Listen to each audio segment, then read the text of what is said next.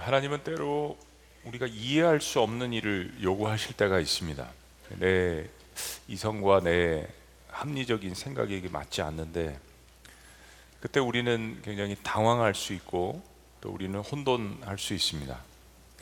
그때가 바로 우리는 어, 우리의 믿음의 본질을 다시 붙들 수 있는 절호의 기회입니다. 만약에 우리가 어, 우리의 이성적인 판단으로 모든 것을 다 판단하고 인생을 살아갈 수 있다면 우리가 왜 하나님을 믿겠습니까? 어, 저희 아이들이 둘이 있는데 어떤 분은 셋이라고 이야기하시기도 하지만 이 자리를 빌어서 밝힙니다. 둘입니다. 예, 첫째는 큰 딸이고 둘째는 아들인데 오래전에 둘 다 편도선 수술을 했습니다. 예, 저희 아들 같은 경우는 이제 뭐 아토피, 천식, 뭐 여러 가지 질병이 어렸을 때 굉장히 많아서 고생을 많이 했는데요. 뭐 찬 공기만 쐬면 영락 없이 몸이 아프고 학교를 뭐 밥 먹듯이 빠졌습니다. 천식이 있으니까요. 근데 어, 병원에서 의사 선생님께 진단해 주신 것 중에 하나는 편도선 수술을 하면 천식에 굉장히 큰 도움이 된다라는 이야기였습니다. 저희 딸도 뭐 잠을 잘 때 입을 벌리고 자고 몇 가지 문제들이 있었는데 어쨌든 의사 선생님 말씀이 딸 아들 둘 다 편도선 수술을 해야 된다. 어, 저는 이 의사 선생님의 그 의견을 몇 년간 무시했습니다. 뭐 수술이 무섭기도 하고 어, 또 아이들 이 몸에 칼 대는 것도 그렇고 또 미국에서 뭐 이거 수술을 하려면 비용이 막대하거든요. 뭐 천문학적인 숫자입니다. 아빠가 목사인데 믿음으로 고쳐보자. 그리고 계속 기도하고 몇 년간 second opinion 다른 의사분들의 의견도 들어보면서 뭐 그거죠. 목적은 편도선 수술 안 해도 된다라는 이 의견을 한 사람에게도 듣는다면 어, 한 조각의 그 구름의 소망을 가지고 수술을 안 하면 좋겠다. 근데 그런 분은 나타나지 않으셨습니다. 그래서 결국 편도선 수술을 했는데 어, 한날 같은 날 두 아이를 같이 해버렸습니다. 네, 편도선 수술 아이들 해보신 분들은 알겠지만 한 달 동안 그냥 조용합니다. 집이 말을 못 하니까. 근데 의사 선생님이 권하는 것은 이게 다가 아니었습니다. 어, 그 편도선 수술을 하면서 사실 딸 같은 경우에는 open bite라고 그래서 이게 이빨을 이렇게 음식을 먹을 때 앞니빨이 서로가 맞물리지 않아서 음식을 이렇게 끊을 수가 없는 거예요. 뭐 국수나 뭐 라면이나 이런 걸 먹을 때 그 어려움이 있었습니다. 발음도 세고 턱에 관절에 문제도 생기고 계속 이런 이야기를 하, 의사 선생님이 하시면서 치아를 네 개를 빼야 된다는 거예요. 네 개를 생이빨을 그리고 브레이스를 해서 이걸 교정을 해야 된다. 또 이것도 참 너무 힘들더라고요. 그래서 second opinion을 무려 여섯 명의 의사 선생님한테 받았습니다. 모두가 동일한 결론이었어요. 이거 역시 비용이 만만치 않습니다. 그동안 수없이 많이 안수기도를 했는데 턱도 치료도 안 되고 자존심이 너무 상하는 거예요. 목회자로서 야 아빠가 니네들 기도하면 나을 수 있어 턱도 딱 붙잡고 때로는 성도님들을 위해서 기도하면 낫기도 하는데 이 자녀들은 낫질 않는 거예요. 이해하기 너무 힘든 일이었지만은 어, 진행을 했습니다. 생이빨을 네 개를 뽑고 아들 둘 다 또 브레이스를 하고 편도선 수술을 하고 의사 선생님의 말대로 5개월 동안 이 일을 하나하나씩 진행을 해 나가면서 예, 아내가 그 결과를 보여줬습니다. before, after 어떻게 아이들이 달라졌나. 어, 교정한 후에 어, 정말로 어, 아이가 천식에서 상당 부분 많이 벗어나고 건강해졌습니다.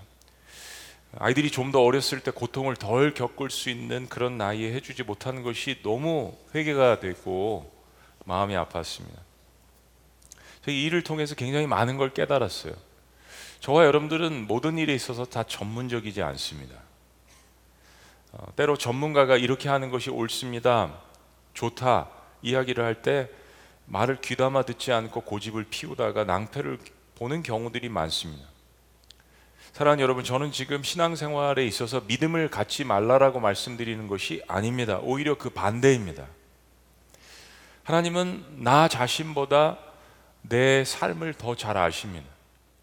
하나님은 내 생각과 판단보다 어, 내 인생을 아니 내 전 존재를 더 잘 아시는 분입니다.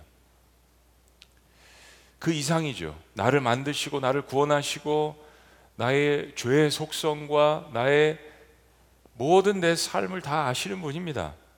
근데 그런 분이 나에 대해서 내 인생의 결정에 대해서 이렇게 라고 이야기하실 때 우리 기도합니다. 그래서 하나님 앞에 이렇게 하나님 이거 응답해 주세요. 하나님 말씀하실 때 우리는 때로 내가 생각하는 대로 응답하시지 않기 때문에 내 이성과 합리와 판단에 의해서 그대로 순종하지 않을 때가 있습니다. 아니 때로는 신앙생활 오래 하다 보면 그게 답이고 옳은지 알면서도 그렇게 하면 내가 손해 볼 것 같다라는 판단하에 하나님의 말씀을 외면하고 무시하고 때로는 반려동물 키워 보셨죠? 못 들은 척하고 불러도 못 들은 척하고 방으로 들어가 버리고 맙니다.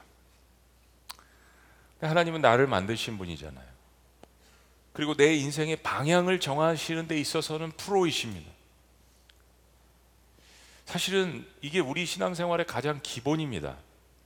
하나님은 내 전부를 아셔. 태초 이전부터 나를 아셔.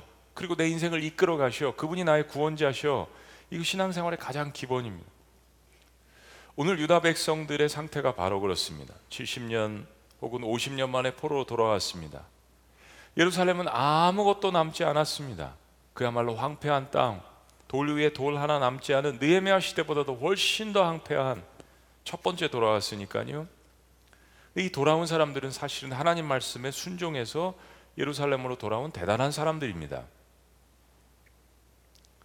그런데 그들은 하나님 말씀에 순종해서 수백만 이스라엘 백성들 포로로 잡혀가고 페르시아 바벨론 제국에 퍼져 있던 사람들 가운데 순종해서 돌아온 사람들이었어요.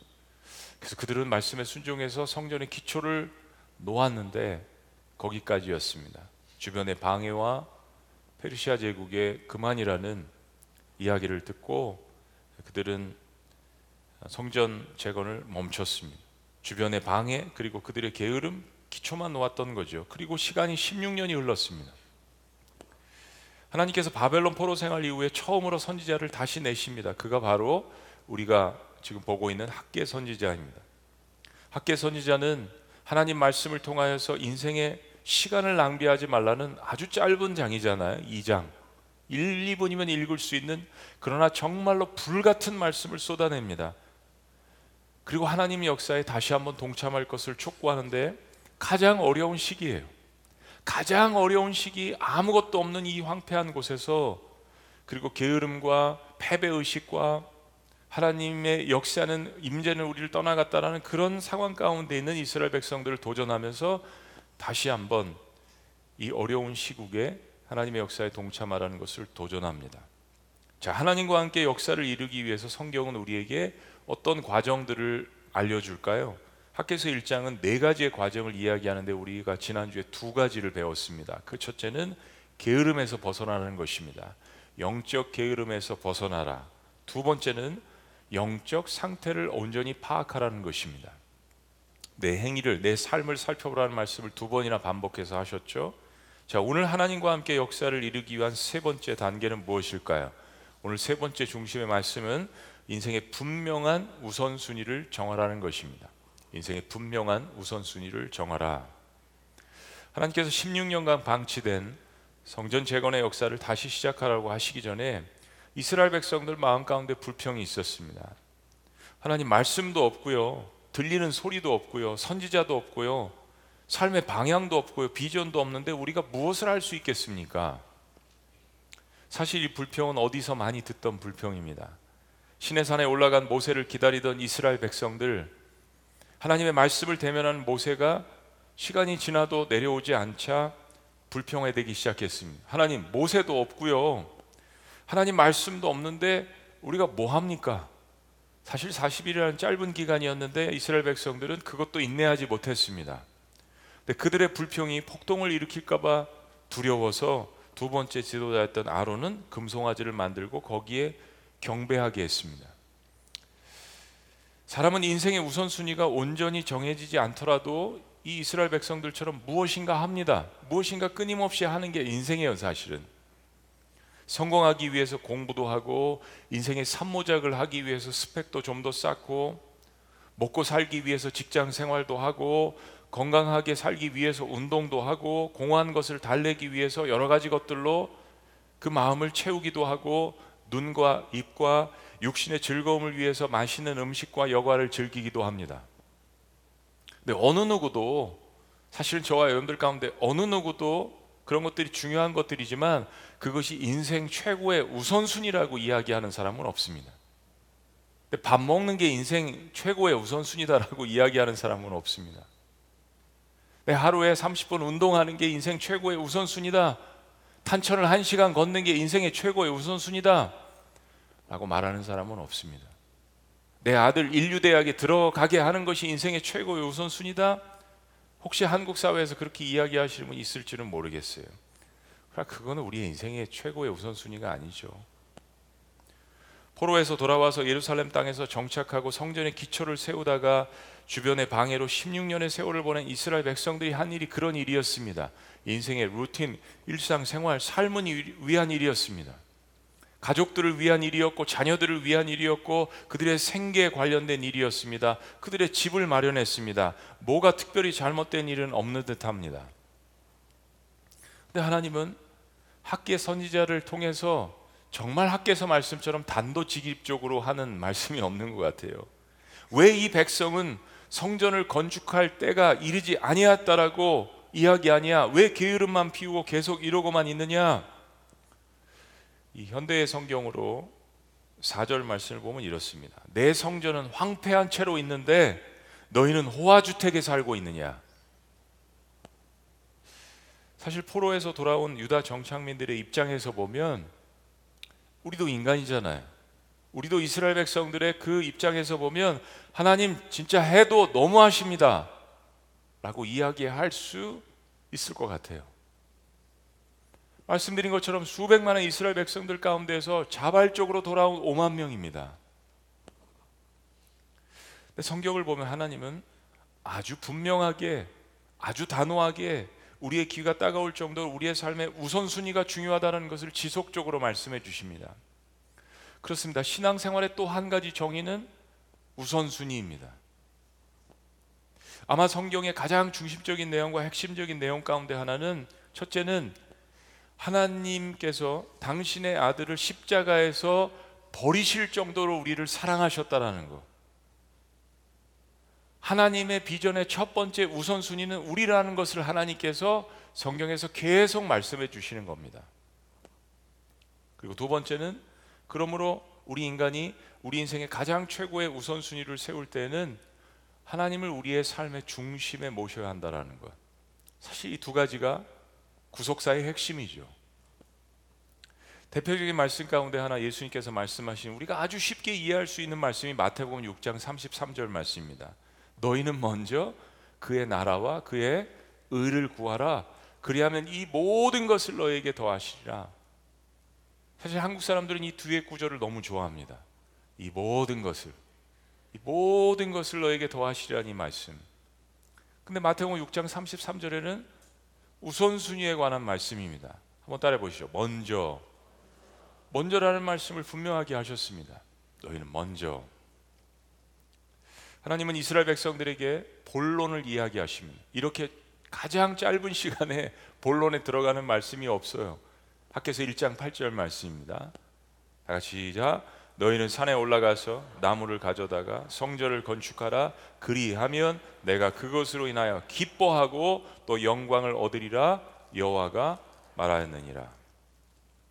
좋은 집에 살지 말라라는 말씀이 아닙니다. 자녀들 제대로 공부시키지 말라는 말씀이 아닙니다. 부자가 되지 말라는 말씀도 아닙니다. 성경에는 좋은 부자들이 더러 나옵니다. 특별히 장세기에 세워진 믿음의 족장들은 대부분 다 거부였습니다. 하나님은 우리의 문화와 환경을 잘 이해해 주십니다. 그러나 우리가 문화나 나의 삶의 환경을 핑계로 세상을 택하는 것에 대해서 하나님은 엄중하게 꾸짖으십니다. 우리를 사랑하시기 때문입니다. 하나님은 우리에게 아버지로서 우리의 삶의 최고의 우선순위에 있는 것을 원하십니다.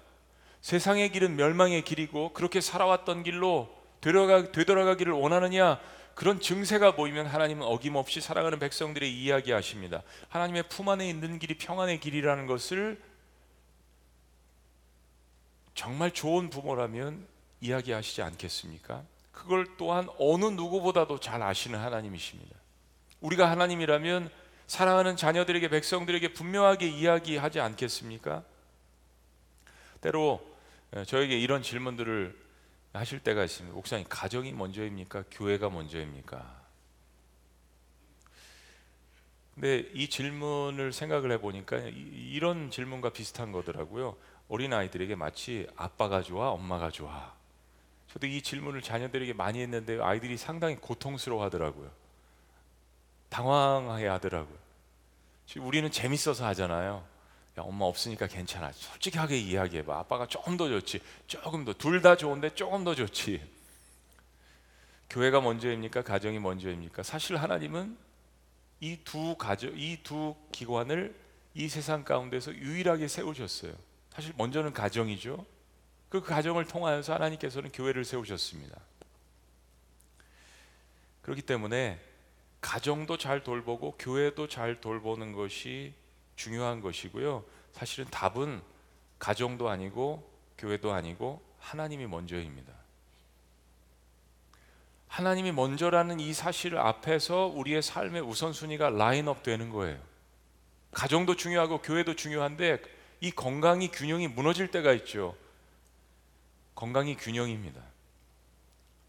교회를 너무 하느라고 가정을 소홀히 하는 거 이거 하나님이 원하시겠어요? 가정만 신경 쓰느라고 교회 신앙생활을 소홀히 하는 거 이거 하나님이 원하시겠냐고요. 두 기관 다 하나님께서 세우신 거고 하나님이 사랑하시는 거니까요. 그러면 하나님의 음성을 온전히 들으려면 하나님이 먼저입니다. 그게 답입니다. 그래야 삶의 우선순위가 보이게 되는 것이죠. 우리 늘 기억해야 합니다. 어느 환경에 있든지 하나님이 먼저이십니다.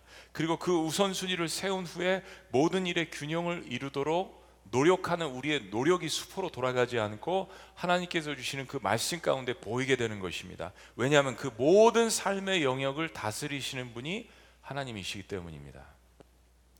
그것이 예배의 본질입니다. 예배의 본질. 웹서 사전에 예배의 정의를 이렇게 이야기합니다. 예배는 가장 최고의 하나님 앞에 가장 최고의 것을 드리는 행위입니다. 근데 첫 번째로 하나님이 내 인생의 최고이시다라는 이 가정이 들어가 있지 않으면 최고의 내 삶을 드릴 수가 없는 것입니다.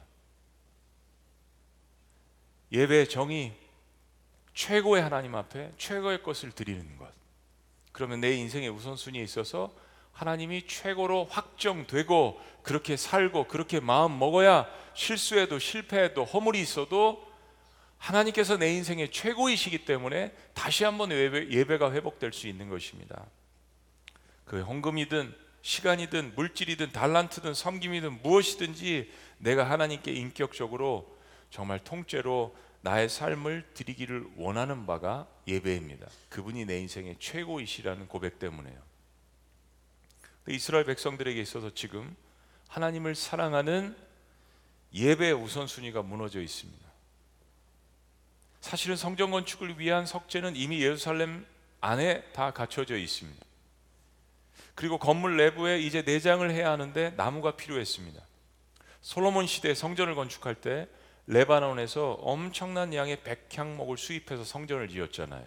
영어 표현으로 보면 이게 사실 뭐 요즘 한국과 미국에서 흔한 나무인데 cedar tree, 백향 백향목입니다. 우리는 과거로 되돌아갈 필요가 있습니다. 에스라 3장 7절에 보면 16년 전 스룹바벨과 함께 귀환한 5만 명의 사람들의 이야기가 자세하게 기록이 되어 있습니다. 그들은 성전을 지을 때 어느 정도의 재료들을 갖고 귀국했습니다. 특히 성전 재건축에 필요한 백향목을 돈을 주고 레바논에서 배로 운수해 왔습니다. 근데 말씀을 거슬러 올라가면 그 정도가 아니었습니다. 16년 전에 포로에서 자유의 몸으로 돌아왔을 때 페르시아의 지존인 고레스 왕은 이렇게 명령을 내렸습니다. 그래서 우리는 학계서 말씀을 에스라 말씀과 함께 보아야 합니다. 자, 에스라 1장 2절 말씀부터 시작됩니다. 2절 다 같이 한번 읽어 보시죠. 2절 다 같이 바사왕 시작. 바사왕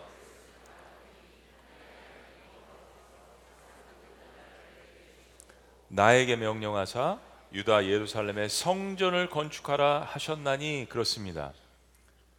니헤미야 시대 때 아닥사스다 왕에게 임하신 것처럼 요셉의 시대 때 바로 왕에게 임하신 것처럼 하나님은 모든 나라와 민족과 우주를 다스리시는 하나님이라는 사실을 다시 한번 페르시아 시대 때도 이야기하죠. 고레스의 칙령을 통하여서 포레된 이스라엘 백성을 돌아가게 하십니다. 3절 이스라엘 하나님은 참 시민이시라 고레스 왕이 이야기합니다. 너희 중에 그의 백성된 자는 다 유다 예루살렘으로 올라가서 이스라엘의 하나님 여호와의 성전을 건축하라. 그렇습니다. 이 명령이 페르시아 왕 고레스의 입을 통하여 선포됐다는 점. 그는 예루살렘에 계신 하나님이시라. 4절 그 남아 있는 백성이 어느 곳에 머물러 살든지 환경이 어떻든지 그곳 사람들이 마땅히 은과 금과 그 밖의 물건과 짐승으로 도와주고 그 외에도 예루살렘을 세울 하나님의 성전을 위해서 예물을 기쁘게 드릴지니라 따라해 보십니다. 기쁘게 드릴지니라. 누구의 명령입니까? 페르시아 왕의 명령입니다. 이방 왕의 명령이에요. 자 거기에 대한 이스라엘 백성들의 반응 5절 이에 유다와 베냐민 족장들과 제사장들과 레이 사람들과 그 마음이 하나님께 감동을 받고 따라해 보십니다. 감동을 받고 억지로가 아닙니다. 감동을 받고 올라가서 예루살렘의 여호와의 성전을 건축하고자 하는 자가 다 일어나니 따라해 보십니다. 다 일어나니 느헤미야 1장의 말씀과 동일하죠. 100년 후에 일어난 사건도 동일합니다. 사랑하는 여러분, 그러니까 이 성전을 건축하려고 돌아온 이스라엘 백성들을 무시하시면 안 됩니다. 대단한 사람들입니다. 헌신된 사람들이에요. 하나님 마음에 감동된 사람들이 돌아온 것입니다. 6절 그 사면 사람들이 은그릇과 금과 물품들과 짐승과 보물을 돕고 그 외에도 예물을 기쁘게 드렸더라. 어, 바벨론 포로 생활하면서 그래도 좀 성공한 사람들, 거기에 정착한 사람들, 거기 있어도 되는데 다시 돌아온 사람들. 7절 말씀에 놀라운 말씀이 있습니다. 고레스 왕이 또 여호와의 성전 그릇을 꺼내니 무슨 이야기입니까? 역사 속에서 바벨론 왕 느부갓네살 왕이 전쟁을 일으킬 때 605년부터 예루살렘에 있는 예루살렘 성전에 있는 예배를 드리는 기물들을 다 훔쳐간 거예요. 근데 옛적에 느부갓네살이 예루살렘에서 옮겨다가 자기 신들의 신당에 두었던 것이라 그걸 다 가져가라는 거예요. 바사왕 고레스가 창고지 드르 미드 미드르다스에게 명령하여 그 그릇들을 꺼내어 세워서 유다 총독 세스바셀에게 넘겨주니 스룹바벨이 첫 번째 총독이 아니었다라는 거죠. 예, 세스바셀에게 넘겨주니 그 수는 근접시가 서른 개, 음접시가 천 개요, 칼이 스물아홉 개요. 자, 10절, 11절 다 같이 한번 읽어 보세요. 시작. 금대접이 서른 개요, 그보다 못한 음대접이 410개요, 그 밖에 그릇이 천 개이니 금, 은 그릇이 모두 5,400개. 사로잡힌 자를 바벨론에서 예루살렘으로 데리고 갈 때에 세스바살이 그 그릇들을 다 가지고 갔더라. 빈손으로 돌아온 게 아니었다라는 사실입니다. 하나님은 이스라엘 백성들이 70년간 포로 생활하고 돌아올 때 결코 빈손으로 돌아와서 성전을 재건하라고 하시지 않았습니다. 하나님께서 우리의 인생을 부르실 때 사명을 맡겨 주실 때 빈 거지로 빈 털터리로 우리에게 그 사명을 감당하라고 하시는 그러한 막무가내 하나님이 아니시란 이야기입니다. 비록 포로 생활했지만 그들의 손에 금은이 들려져 있었습니다. 그들이 빼앗겼던 예루살렘 성전에 예배를 드리는 모든 기물들이 고스란히 다시 그들 손에 있었습니다. 사명을 맡겨 주실 때는 하나님께서 그것을 감당할 수 있는 능력도 하나님의 임재도 함께 하심도 축복도 주시는 법이에요. 더군다나 페르시아 왕 이방인의 고레스 왕의 축복과 수많은 금과 재료들을 가지고 당당히 고국에 귀국했습니다. 그들 역시 그래 우리가 일어나서 하나님의 전을 건축하자라고 불일 듯 일어나 감동적으로 감동되어서 외쳤습니다. 그런데 상황이 힘들다고 주변 국가들이 그것을 못하게 막는다고 페르시아 왕이 바뀌고 그래서 그것을 성전을 재건하지 말라고 한다고 하나님께서 말씀하신 바를 외면했던 거죠. 게으름이 그들 삶 가운데 왔습니다. 그리고 16년이 지난 후 하나님은 그들의 영적인 삶을 이렇게 진단하시는 거예요. 내 성전을 황폐하거늘 너희는 판벽한 집에 사는 것이 옳으냐? 판벽한 집이 무슨 뜻이라는 것을 대략 지난주에 말씀드렸죠. 벽돌로 집을 짓고 그 안에 나무 같은 것을 사용한 집. 성전 공사가 지연되니까 레바논에서 사온 백향목을 하나하나씩 가져다가 자신들의 집을 짓는데 사용한 것입니다. 곡감, 곡감 감추어 두고 하나하나씩 빼먹다 보면 결국 다 먹어버린다라는 우리나라 속담처럼 성전 재건축하려고 하나님 부어주신 그 수많은 금은 보화들 다 자신들의 유익에 사용하느라고 챙겨서 없애버린 것입니다. 하나님께서 16년 만에 성전의 역사를 다시 시작하라고 하셨을 때 그래서 그 백향목으로 성전을 마무리하라고 하시지 않고 산에 올라가서 나무를 가져다가 전을 건축하라고 하신 것입니다. 10년 전에 가져온 백향목과 재료들은 자신들의 집을 건축하는 데 다 사용한 것. 그래서 이런 결과가 삶 가운데 있다라는 것을 말씀하십니다. 6절 다시 한번요. 너희가 많이 뿌릴지라도 수확이 적으며 먹을지라도 배부르지 못하며 마실지라도 흡족하지 못하며 입어도 따뜻하지 못하며 일꾼이 삭슬 받아도 그것을 구멍 뚫어진 전대에 넣음이 되느니라. 이 너무 아픈 말씀입니다. 아파요. 힘듭니다. 근데 9절에 또 반복하세요. 10절, 11절도 마찬가지예요. 너희가 많은 것을 바랐으나 도리어 적었고 너희가 그것을 집으로 가져갔으나 내가 불어버렸느니라. 나 만군의 여호와가 말하노라 이것이 무슨 까닭이냐 내 집은 황폐하였으되 너희는 각각 자기의 집을 짓기 위하여 빨랐음이라 자기의 유익을 채우는 데는 온갖 지혜와 온갖 지식과 온갖 모든 것을 통하여서 빨랐음이라 그런데도 인생이 만족하지 않다라는 것을 하나님께서 분명히 말씀하시고 보여주십니다. 우리 인생에서 이런 경험들을 때로 경험합니다. 신앙의 우선순위, 삶의 우선순위가 온전히 서지 않으면 내가 쌓아 올린 것들이 어느 순간 와르르 무너지는 이런 경험들, 모래성을 쌓은 것 같은. 여러분 우리가 사랑하는 시편 120편 7편 127편 1절은 이렇게 이야기합니다. 여호와께서 집을 세우지 아니하시면 세우는 자의 수고가 헛되며 여호와께서 성을 지키지 아니하시면 파수꾼에 깨어 있음이 헛되미로다. 열심히 없다는 이야기가 아니잖아요. 인생의 집을 세우지 아니한다는 이야기가 아닙니다. 열심히 없다는 이야기, 열성이 없다는 이야기, 노력을 하지 않는다는 이야기가 아닙니다. 파수꾼의 수고도 집을 짓는 자의 수고도 여호와께서 함께 하시지 않으면 헛됨이니라. 사랑 여러분 이거 기억하셔야 합니다. 내가 하나님을 선택하면 하나님이 나를 선택하신다. 에이, 그러면 하나님이 유치하신대요.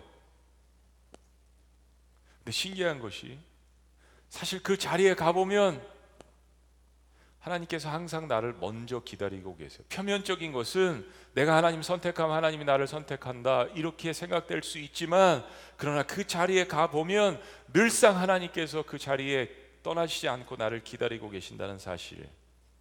동시대에 함께 활동하던 스가랴 선지자도 하나님 아버지 이 속마음을 애타는 속마음을 이렇게 이야기합니다. 스가랴 1장 3절. 다 같이 읽어 보시죠. 시작. 그러므로 너는 그들에게 말하기를 만군의 여호와께서 이처럼 이르시되 너희는 내게로 돌아오라 만군의 여호와의 말이니라 그리하면 내가 너희에게로 돌아가리라 만군의 여호와의 말이니라. 반드시 기억하세요. 사랑하는 여러분. 하나님의 우선순위는 하나님의 백성입니다. 하나님은 한 번도 이 우선순위가 흔들리신 적이 없는 만군의 하나님, 무소부재 편재, 전능하신 하나님 올마리가 그때 그런 분이 우선순위를 딱 세우셨어요. 하나님의 우선순위는 하나님의 백성, 나입니다. 우리한테는 아, 하나님한테는 내가 최고입니다. 하나님은 그 사랑의 인식을 심어주는데 최고의 명수이십니다. 그 수많은 백성들을 다스리시고 케어하시는데도 그 한 사람 한 사람 그래서 하나님한테는 내가 최고이라는 자부심을 백성들이 가질 수 있도록 그런 하나님께서 그분의 백성들에게 우선순위를 말씀하실 때는 예배에 관한 것입니다. 주일 예배를 드리는 것 정도를 말씀하시는 것이 아니에요. 하나님의 질문은 이것입니다. 하나님을 너의 인생 가운데 가장 높은 위치에 올려 놓았느냐 라고 물으시는 것입니다. 하나님을 가장 사랑하는가? 하나님은 하나님의 자녀가 인생에서 우선순위에 있어서 서열에 문제가 생길 때마다 반드시 이 질문을 하십니다. 내가 이것들보다 나를 더 사랑하느냐? 특별히 우리의 실패 자리에서 질문하십니다. 우리의 불순종의 자리에서 질문하십니다. 물론 성공의 자리에서도 질문하십니다. 여전히 내가 내 인생 가운데 최고이냐? 여러분 그게 예배 아니겠습니까? 그리고 이 우선순위는 우리의 삶의 회복과 치유와 능력과 리바이벌 다시 사는 것 부흥과 축복과 직접적인 연관이 있습니다. 많이 가지고 적게 가진 것과 기쁨이 상관이 없다라는 것을 깨닫는 사람들, 무엇을 가진가가 중요한 것. 내 삶 가운데 어떤 것을 소유했느냐가 어떤 것이 내 삶 가운데 가장 최고의 우선순위인가를 깨닫는 것. 그래도 뭐 이렇게 이야기하시는 분들이 있죠. 아이 목사님 그래도 전 뭐든지 많이 가진 게 좋아요. 정말 그렇게 고백하신다면 죄를 많이 가지지 마시고 하나님을 가장 많이 소유하시는 여러분이 되시기를 원합니다. 그것이 인생의 가장 큰 기쁨, 기쁨이고 축복이라는 것. 저는 학계서 같은 말씀을 설교할 때마다 하나님 앞에 반항합니다. 하나님, 이런 설교는 좀 피할 수 있도록 해주세요. 이 설교를 하는 게 정말 얼마나 큰 부담이 되는 건지 하나님 아시지 않습니까? 하나님 제 성격 아시잖아요. 대충 설교 못합니다, 하나님. 이 학교에서 설교하면 그대로 이 말씀 나갑니다. 그래도 괜찮으시겠어요? 때로 요나처럼 도망가고 싶습니다. 설교 준비하면서 하나님 앞에 땡깡도 여러 차례 부릅니다. 하나님, 저 이 설교하기 싫어요. 왜? 왜 설교하기 싫은데? 하나님 아시잖아요. 그래도 우리 교인들 헌신 많이 합니다. 그리고 많은 우리 교인들은 경제적으로 넉넉한 상황이 아닙니다. 하나님이 더 잘 아시나요, 하나님? 하나님 요즘 시대적으로 경제적으로 어떤 때보다도 어려운 거 아시죠, 하나님? 코로나가 지나간 자리에 그 상흔과 상처와 어려움과 우울한 마음들이 있는 거 아시죠? 주중에 정말 열심히 살다가 파김치가 되어서 주일에 와서 예배 드리는 사람들도 많습니다. 하나님 아픈 사람들도 많은 거 아시죠? 상처 입은 사람들도 많습니다. 꼭 이런 설교를 이 시대, 이때, 지금 이 시간에 해야 합니까? 근데 사실은 학계 선지자의 마음도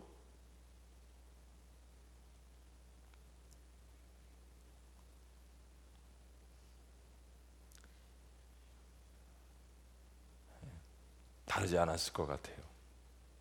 학계도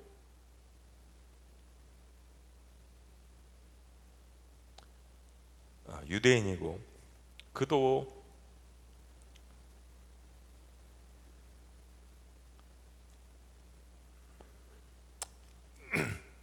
멸망한 민족 조국을 보았던 사람 가운데 하나였거든요. 근데 하나님은 한치의 양보나 미동도 없으신 듯합니다. 그리고 이런 음성을 주시는 거예요. 학계 선지자에게 내가 나보다 내 백성을 더 잘 아느냐? 내가 나보다 내 자녀들을 더 사랑하느냐? 그들의 삶 가운데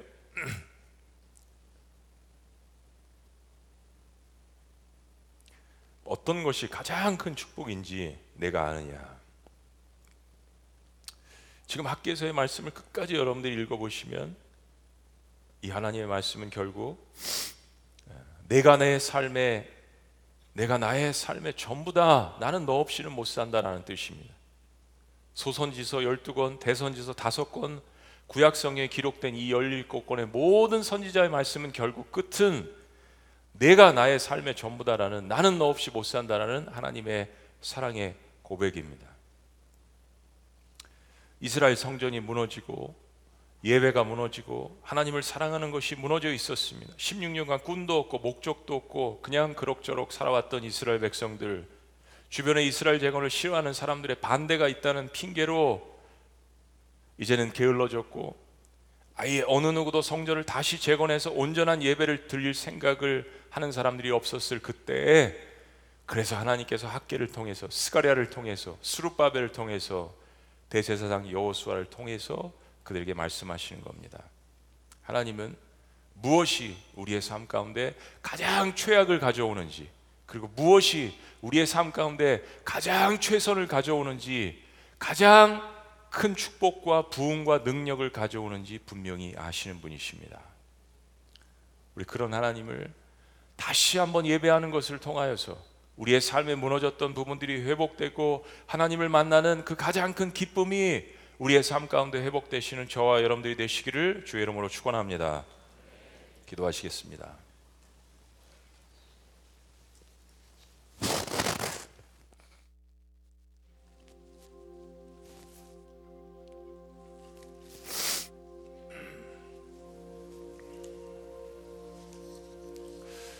습니다 유대인들이 포로로 잡혀간 것처럼 우리의 인생에는 수많은 비극과 어려운 일들이 일어날 수 있습니다. 물론 죄의 문제가 이스라엘 백성들에게 있었습니다. 불순종의 문제도 있었습니다. 그러나 왜 그런지 해답을 스스로 찾는 일이 참 어려울 때가 있습니다. 우리의 삶의 영역 밖의 일입니다.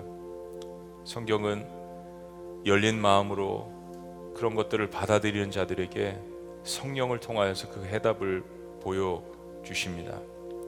핑계대는 게으름에서 벗어나서 영적인 상태를 온전히 파악하고 인생의 우선순위를 하나님 중심으로 다시 세울 때 우리는 어느 순간 하나님이 준비하신 붕의 역사의 부르심을 받고 그 한복판에 있다는 사실을 깨닫게 됩니다. 학계와 스가리아의 외침을 깨달은 백성들처럼 백년이 채 되지 않는 인생의 짧은 삶 속에서 하나님은 우리에게 당신과 함께 위대한 일을 할 수 있는 기회를 던져 주십니다. 거기에 우리의 가슴이 뛰기 시작하면 붕의 역사가 시작되는 것입니다.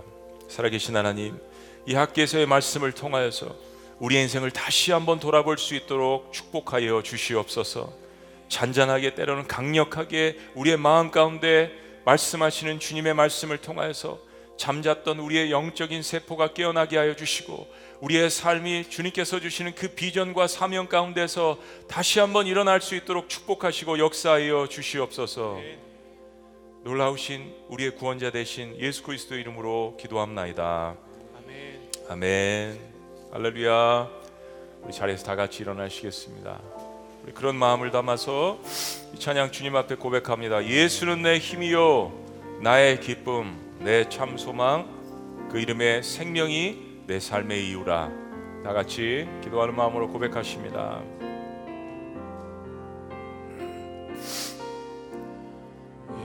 예수는 내 힘이요 나의 기쁨 내참 소망 그 이름의 생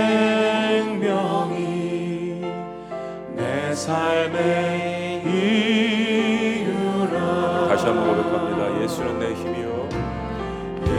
예수는 내 힘이요. 나의 기쁨. 나의 내 기쁨. 참 소망. 내 참 소망. 그 이름의 생명이 그 이름의 생명이 우리의 고백이 내 삶의 이유라. 내 삶의 이유라 고백합니다. 오직 주만 따라갑니다 오직 주만 오직 주만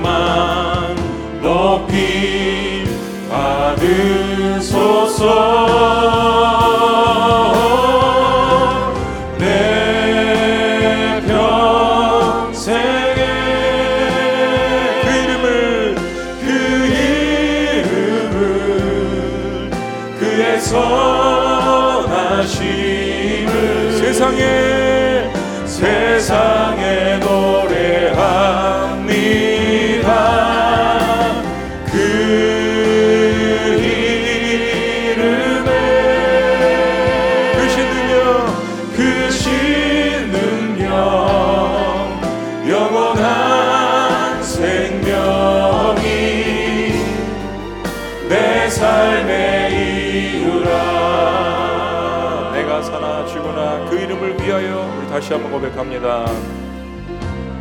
내가 사나 죽으나. 그 이름을 위하여 모든 것 내 모든 것다 드리니. 나를 받으소서. 나를 받으소서.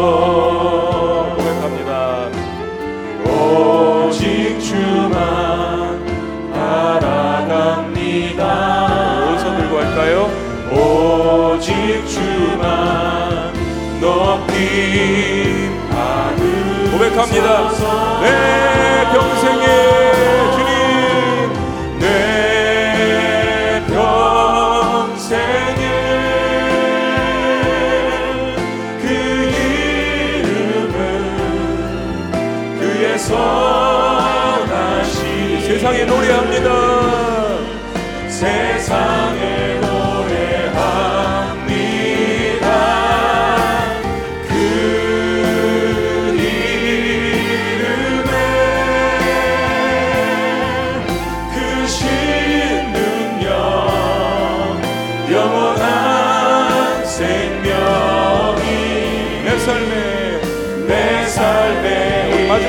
다시 한번 손 높이 들고 고백합니다. 내 평생에